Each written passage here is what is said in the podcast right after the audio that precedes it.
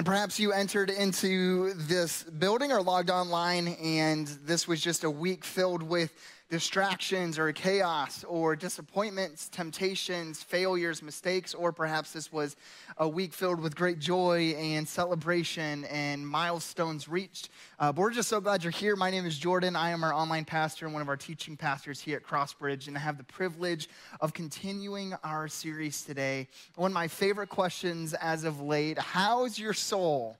How's your soul? And it's a question that requires uh, much more thought and depth than how are you doing today? Because oftentimes that is just responding with a good, okay, doing well. But how's your soul causes pause and reflection and uh, honestly trips us up as we think about it um, and, and causes us to kind of sit in whatever it is that we are navigating or that we are walking through to just take a breath and process. And so last week, Brad kicked off this series, How's Your Soul? challenging us to rest and to sit at the feet of Jesus. Navigating us through the story of Mary and Martha, and as Jesus is teaching his disciples and, and uh, just challenging us to, to uh, to uh, sit at Jesus' feet and just to listen and to learn and to accept and not necessarily even respond, but just to be there in the presence of Jesus and how that impacts our soul. And you may be sitting there uh, wondering, what does soul mean? It's honestly one of those things that we use all the time that we see uh, wrapped up in scripture. I think Brad shared last week. I didn't fact check this, so take this for Brad's word of over 700 times in different ways. But the Bible doesn't explicitly say, This is your soul.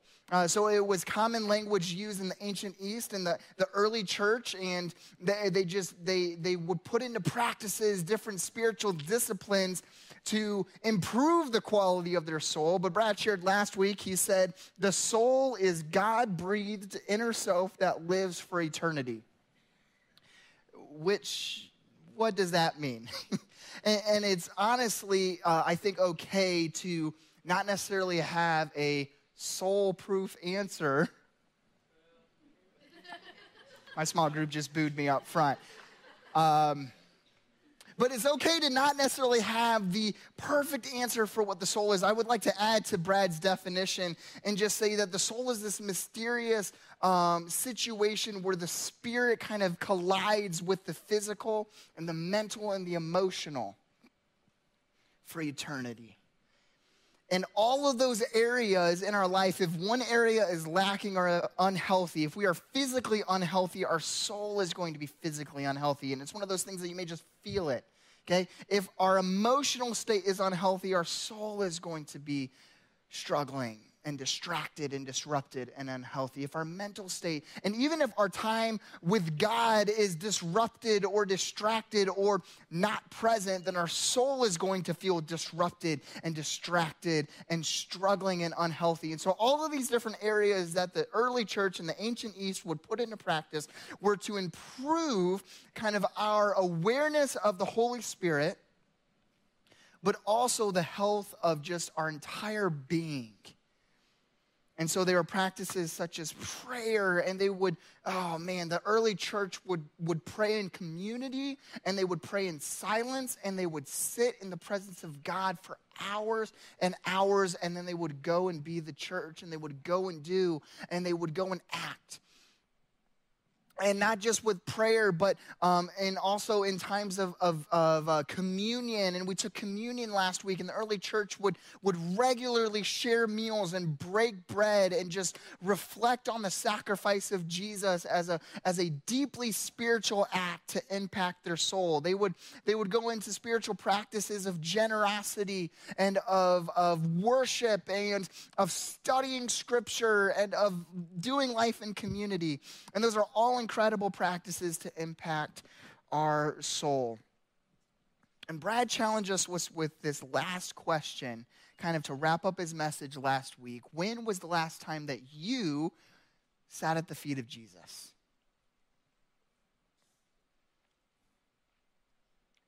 When was the last time that you sat at the feet of Jesus? And for some of us, just simply sitting is difficult Distractions are in every corner, kids are in every corner, media is in every corner, technology is so accessible, and our brains can't fathom the idea of just simply sitting and being in the presence of Jesus. I want to turn to Psalm chapter 62 today, and we're going to read the first eight verses. Psalm is uh, one of the largest books in the Old Testament and has the most chapters in the entire Bible. If you've ever asked the question, uh, I'd love to be able to study scripture, but I'm not sure where to start, I would strongly encourage going to Psalm 1 and just reading one psalm a day and then just reflecting over the words and praying over the words and asking God to speak to you. And you can do that twice a year. There's uh, over 135 chapters in Psalms. So, so David wrote a lot of the Psalms, not all of them, but in Psalm chapter 62, he writes this really encouraging passage. And, and a lot of the Psalms are, are poems or songs or even journal entries or deep thoughts or questions that David is kind of just crying out to God. And this is what David writes he says, Truly my soul finds rest in God. My salvation comes from him. Truly, he is my rock and my salvation. He is my fortress. I will never be shaken.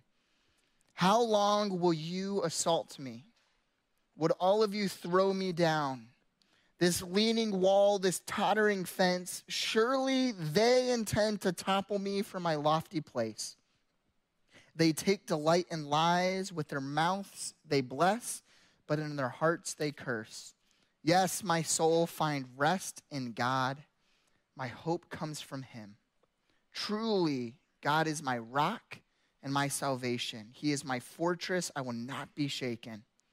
My salvation and my honor depend on God. He is my mighty rock, my refuge. Trust in him at all times you people. Pour out your hearts to him, for God is our refuge. I'm going to read that actually one more time. We're going to start from the beginning, and I'm going to pause after each verse, and I just want you to reflect for a couple seconds on those words. And then we're going to spend some time in silence after I read the eight verses, and then I'll pray to transition us. But in that time of silence, and as we kind of slowly read these eight verses, I want you to think about one verse or one phrase or one word that sticks out to you or resonates with you or challenges you from these eight verses for our time of silence, then, as we pray as a community in silence, to then reflect on and think on and ask God to convict you or to open your eyes. And so, slowly read this with me um, as we walk through it. Psalm 62 1. Truly, my soul finds rest in God my salvation comes from him. Truly, he is my rock and my salvation. He is my fortress. I will never be shaken.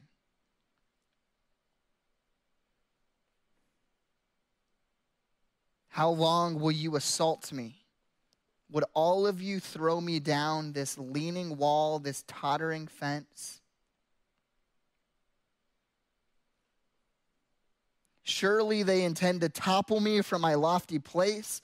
They take delight in lies with their mouths. They bless, but in their hearts they curse.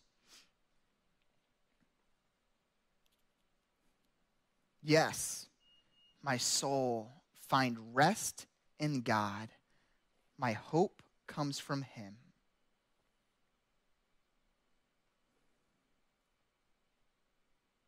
Truly, he is my rock and my salvation. He is my fortress. I will not be shaken. My salvation and my honor depend on God. He is my mighty rock, my refuge.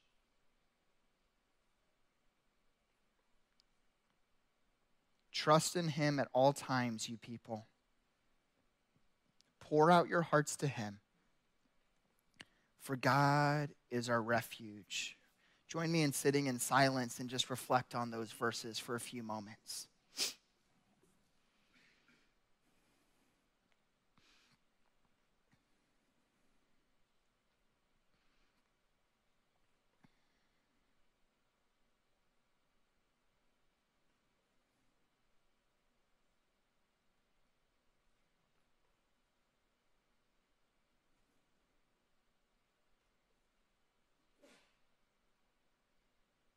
Lord, we seek you. We pray with you. We invite you into this space through the presence of the Holy Spirit. Fill our hearts, fill our minds, fill our souls, God, with your presence. Eliminate distractions for these next few moments so that we may honor you with our time and our worship. In your name we pray. Amen. Today, we're going to be walking through a specific spiritual discipline that I believe has one of the greatest impacts on our soul's health. And it's going to be this concept of solitude, which is the early church's way of saying time alone with God. Time alone with God. We use that phrase all the time throughout our different series and our sermons, challenging our church, challenging ourselves to spend intentional time alone with God. And it's this phrase solitude that we see Jesus specifically, time and time again, uh, walk away from the distractions or excuse himself from the room or from the gatherings or from his disciples to go spend intimate time with the Father in prayer, in study, in pouring it out, seeking wisdom in grievances with the Heavenly Father. And for some of us, as we think of the phrase or the concept of solitude, uh, we're introverted and we cheer. We're like, yes, the church is finally letting me be lonely and just by myself for a moment and it's permission because we talk about community all the time and we push our congregation to build relationships and to, to spend time in community. And yes, for extroverts, this seems like hell, and for introverts, this seems like heaven of spending time. You're giving me permission to excuse myself from the party Yay, God. but it's not just about being by yourself and then throwing on Netflix. And also, solitude is this difficult concept because for those of us who are married, how do you explain to your spouse, like, hey, I just need some space? or if we have kids, then it just creates, and you're like, yeah, Jordan, I would love to spend time alone. When can I drop the kids off at your house? And for those of us who are single, you're like, Jordan, I spend so much time by myself already. Why would I want to be alone more? And it's again, it's not necessarily, for some of us, it is about creating intentional space of solitude and, uh, and, and loneliness. But then in that space, filling it with prayer and silence and study and scripture and worship and journaling and creating moments of experiencing God's presence. And so, uh, for a lot of us, solitude can be both intimidating and a celebration, but it's necessary all the same because it is what recharges us in our weariness. It is one of the many things that do, but it is something that for some people, it is just an absent practice but it's a practice that comes directly from Jesus. As we see in Luke chapter 5, this is what the Gospel of Luke writes. Uh, this is Jesus himself. Yet the news about Jesus spread all the more so that the crowds of people came to hear him and to be healed of their sicknesses. But Jesus often withdrew to lonely places and prayed. But Jesus often withdrew to lonely places and prayed. I like to think that Jesus had 11 teenagers and one immature and spiritually convulsive young adult who shouldn't have been married but was married. and he was constantly being bombarded with individuals coming from all over the world to be healed of their illnesses, of their anxieties, and he still, because of that, would excuse himself to lonely places and spent time in prayer. We also see later on in Luke, this is on the screen, but later on in Luke, Jesus actually spends an entire evening praying with God before he goes and calls his disciples. He goes up to a mountain and he spends an entire evening praying with God God, show me wisdom. Give me wisdom. Who shall I call to be the 12 disciples?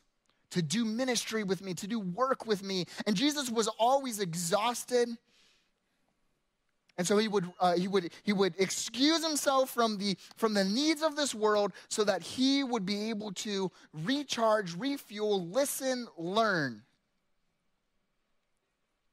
from God himself. And friends, uh, solitude really is just a spiritual discipline that I think we as a church in the 21st century have gotten away from. And again, for some of us, those excuses for why we've gotten away from them are valid. They're real excuses.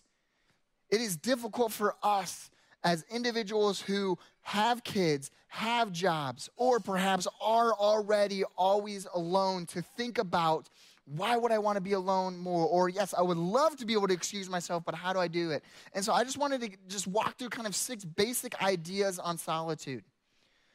These are some, some things that I was thinking about and wrestling with, both to, to emphasize the importance, but then also to give us some ideas of how we can process this concept of, of giving our soul some food to recharge, to heal, to learn, to listen, to eliminate the distractions. Number one, solitude is not about being lonely.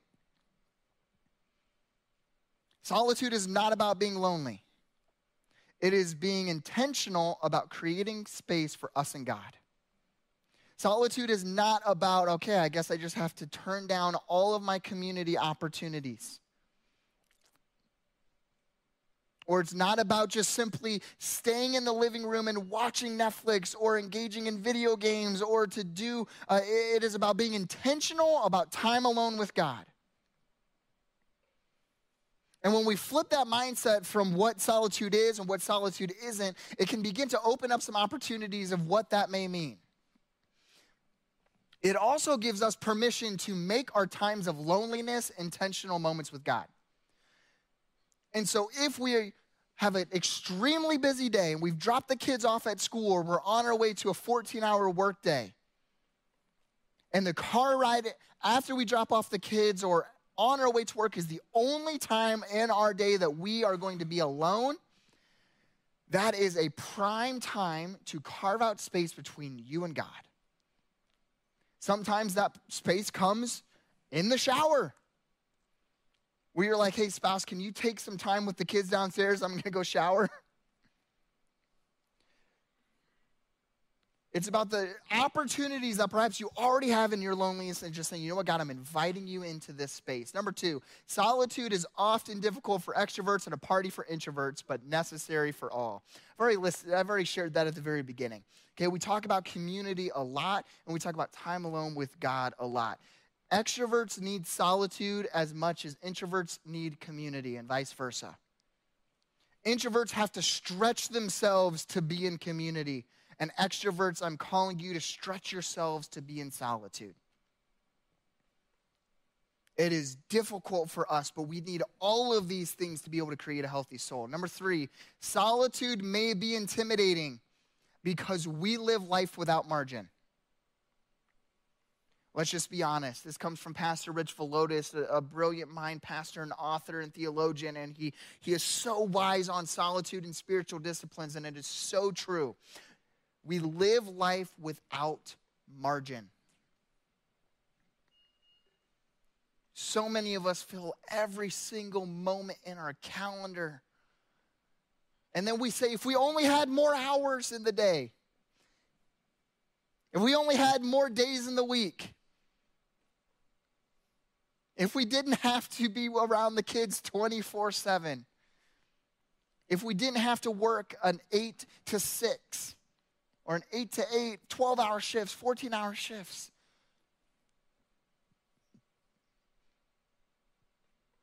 And it's unfathomable for us to think about margin or creating space or even creating moments of time alone with God because we don't live with margin. We don't have that space. And so sometimes we, in order for us to be able to separate ourselves or excuse ourselves for 5, 10, 20 minutes, an hour, two hours at a time, to be able to spend time in solitude to pray and to read and to recharge and to listen to God, it first requires us to say no to obligations or priorities that we have in areas to create more margin in our lives. Number four, solitude doesn't seem possible for a lot of us because life is too busy.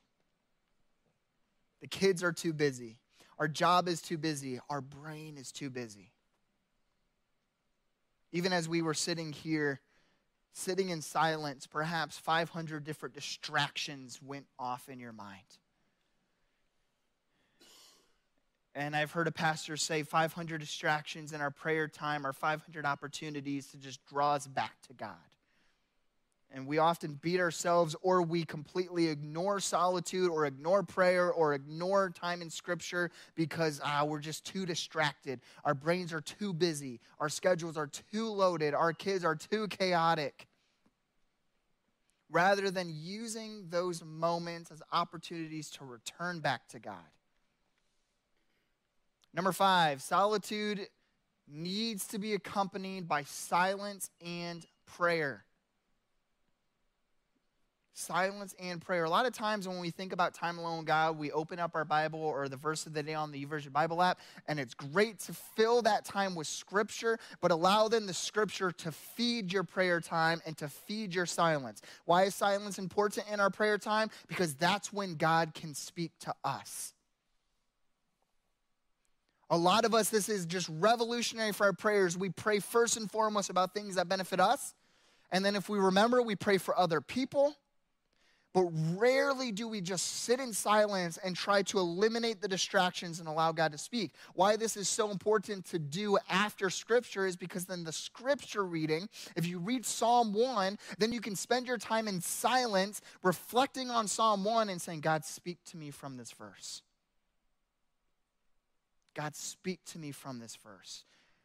And then number six, and this is probably, if you only hear one thing from this entire message, this is arguably the most important part of the entire message the theme, the heart, the heartbeat. It's this solitude is a place of great wrestling, resting, and receiving. Great wrestling, resting, and receiving. And I tried so desperately to think of a third R word at the very beginning but the second letter is the best that I could do. and we're going to walk through just one passage from each of these three categories as we just wrap up our time today, just to give you examples of people in Scripture who wrestled with God in solitude, who rested with God in solitude, and who received from God in solitude. The first one comes again from Jesus himself. Mark chapter 1, turn with me. It's the, the first gospel that was written. It's the second gospel in the New Testament. The gospels are the testimonial accounts of Jesus. And so Mark is writing in Mark chapter 1, and he just kind of dives right into Jesus' public ministry. And these are four verses that, that are so important for us to think about. This is what Mark writes. He says this in verses 9 through 13. At that time, Jesus came from Nazareth in Galilee and was baptized by John in the Jordan. Just as Jesus was coming up out of the water, he saw heaven being torn open and the Spirit descending on him like a dove. And a voice came from heaven You are my Son, whom I love. With you I am well pleased. And then he jumps immediately into a time of solitude and wrestling. Verse 12 At once, the Holy Spirit sent him out into the wilderness and he was in the wilderness 40 days being tempted by Satan. He was with the wild animals, and angels attended him. Sometimes, when, uh, and why it's so important for us to spend time in solitude is because that is when we allow Jesus and the Holy Spirit to speak to us and to convict us about the sins in our life or about the decisions we need to make or about the opportunities we need to pursue or about the things that we need to do differently. And it is a time of wrestling.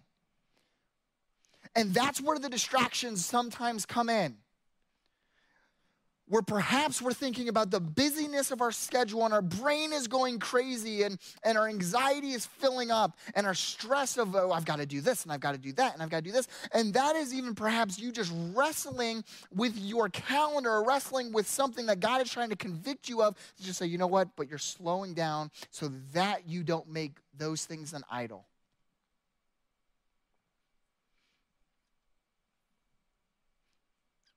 Solitude is a deep time of wrestling. And Jesus was wrestling with Satan, and Satan was trying to disrupt him and distract him and distort the truth.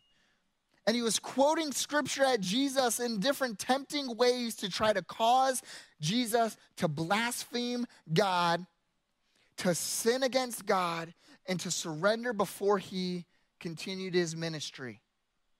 And so it's important for us to spend time in solitude so that we can wrestle with the things that Satan is trying to tempt us with and distort and distract and disrupt in our lives.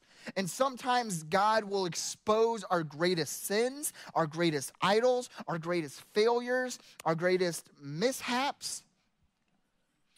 And that's when prayer is so necessary for, for uh, just uh, seeking forgiveness and surrendering those distractions and disruptions to God. Second piece solitude is an opportunity for rest. This is our theme verse of the year. Matthew 11, chapter 28 through 30 also comes from Jesus. Come to me, all who are weary and burdened, and I will give you rest. Take my yoke upon you and learn from me, for I am gentle and humble in heart, and you will find rest for your souls. For my yoke is easy and my burden is light. There's two passages in the Old Testament that are so important for us to understand about rest, uh, especially within our in our soul rest. And these aren't going to be on the screen. One comes from Psalm 46:10. Be still and know that I am God. Okay, as you rest in God's presence, God calls us to be still to silence the distraction. And what does that lead to? Knowing who God is, knowing what God does, knowing where God happens to be. Oh, friends, we were in the car ride on the way this morning, and we were listening to Uriah's new favorite worship song. It's called In the Room by Maverick City, just released this last week. And Uriah, he's been asking for it. He's like, In the room, in the room, in the room. Okay. And this time this morning, he asks Marissa, and he says, God, Marissa, where is God? The song says he's in the room. Where's God? And so it was a great opportunity for us to quote the Romans 1 passage that says, The evidence of God is all around us the trees, the stars, the skies, us. We are evidence of God's presence, and the Holy Spirit dwells among us.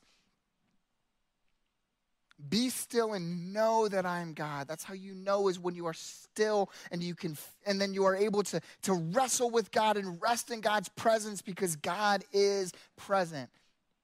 The other passage comes from Exodus, I think it's Exodus 14 14. And it's right as the Egyptians are pursuing the Israelites after Pharaoh had allowed Moses to bring the Israelites out of slavery. And then Pharaoh changes and hardens his heart and chases after them with chariots to bring them back into slavery. And then Moses is standing there with millions of Israelites as the chariot armies and horses are coming to slaughter them and to bring them back into slavery. And Moses cries out to God. And what does God say? He says, The Lord will fight for you. You need only to be still. He doesn't say, bring out your pitchforks like Shrek. he says, the Lord will fight for you. You need only to be still. It is so contrary to our concept of resting, resting and our, con- our concept of fighting. And then the last one, receiving again from Jesus. Mark chapter 14, if you'll turn with me uh, to the very end of Mark's gospel. Um, one of the shortest gospels that we have, but this is when Jesus is in the garden. He knows that his time is coming before he is about to uh, be arrested by his own people and then put on trial to be crucified for our sins and he's in the Garden of Gethsemane. The, the, the name Gethsemane translates in English to olive press, oil press, to crush. And so this is also a time of wrestling. Jesus is, is being crushed and he is wrestling, but he is receiving something very valuable from God. This is what it says in verse 32. The disciples and Jesus went to a place called Gethsemane, and Jesus said to his disciples, Sit here while I pray. He took Peter, James, and John along with him, and he began to be deeply distressed and troubled. And then hear from Jesus. Verse 34 My soul is overwhelmed with sorrow to the point of death. He said, them, said to them, Stay here and keep watch. Going a little farther, Jesus fell to the ground and prayed that if possible, the hour might pass from him. Abba, Father, I, I don't want to rush over that. That's the, Jesus is the only one who refers to God as his Father, which is so cool because the Pharisees, this was so revolutionary and radical because they, they, they looked at God as this respectable being and Jesus creates this intimacy. It says Abba, which means Father. Everything is possible for you. Take this cup from me. And then this is where he receives, yet not my will, but what you will. Not my will, but you will one of the most bold and dangerous prayers that we can pray to God because often what we receive in those moments in solitude and prayer aren't enjoyable or aren't our first option. Not what I will, but what you will. Receiving, wrestling, resting, and receiving. Friends, this is why solitude and time alone with God and time in prayer and time in silence are so important because they recharge, they, they, uh, uh, they refuel our souls. And so here's the question that perhaps you, you may be asking. So, what does this mean for us? What does this mean for you, whether you're a teenager, whether you're retired, whether you're living in chaos as a parent with two kids, one kid, six kids, 20 kids, or perhaps you are barren and childless and grieving losses, or struggling with loneliness and the concept of this um, what does this mean for us? It means that our souls desperately need solitude to recharge in our weariness. And it's one of those things where it's like when you are weary, this seems like the most unattractive thing for us to naturally do. Oftentimes, when we are weary and exhausted, we scroll, we distract, we try to do things that kind of avoid the wrestling, avoid the resting, and avoid the receiving. But here's the reality, friends a lack of time alone with God creates disruption, distraction, and distorts the truth that we see in Scripture and leads to temptation. When your soul is weary, you are that much more accessible for temptation and sin. I've heard it said one of the greatest things the enemy does to us is distracts us.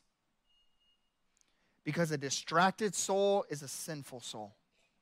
It's so easy for us to fall into temptation when we are distracted and disrupted, which is why Jesus prayed and excused himself into lonely spaces and rested with God and wrestled with God. Burnout and weary souls are real. Solitude helps. So here is the next step and this is something as a pastor I am trying to finish the year doing. It's a simple, it's called 10 1 1 model. And you can adjust this to your own model. But every day I'm trying to implement 10 minutes of solitude a day, one hour a week, and one day a month. That's my model. For you, it might be a 2 1 1. Two minutes a day, one hour a week, one hour a month, one day a year. Adjusted to your schedule. Because again, the idea then is to increase that time. Some of you may only have a car ride right now where you are alone with God, and that's all you're able to do in this season. That is a great place to start. I would then challenge the next step of saying, you know what? Now I'm going to not just do my car ride, but I'm going to spend five minutes when I get home before I put on the college football game. I'm going to just force myself to open up the Psalms, read one psalm, spend time journaling my thoughts on that psalm, and then praying over it and listening 10 1 1. 10 minutes a day, one hour a week, one day a month. That's my goal for the rest of the year. I didn't do it this week. Did it two weeks ago. And this last week, I was able to do 10 minutes a day. I didn't knock out one hour like I wanted to. It was a busy week. And yeah, I bring that excuse to God, and God's like, okay, reset. New morning, new mercies. Try again this week. And so it is so important for us. So take that, apply it, remodel it, and see what God does. Will you pray with me? Hey, God, thank you for this space. Thank you for solitude as a spiritual discipline for us to be able to recharge, refuel, and refocus our mindset on you. We pray, God, that you would minimize the distractions, but if the distractions are trying to tell us something, God, I pray that they would convict us in ways through our wrestling, resting, and receiving. In your name we pray, God. Amen.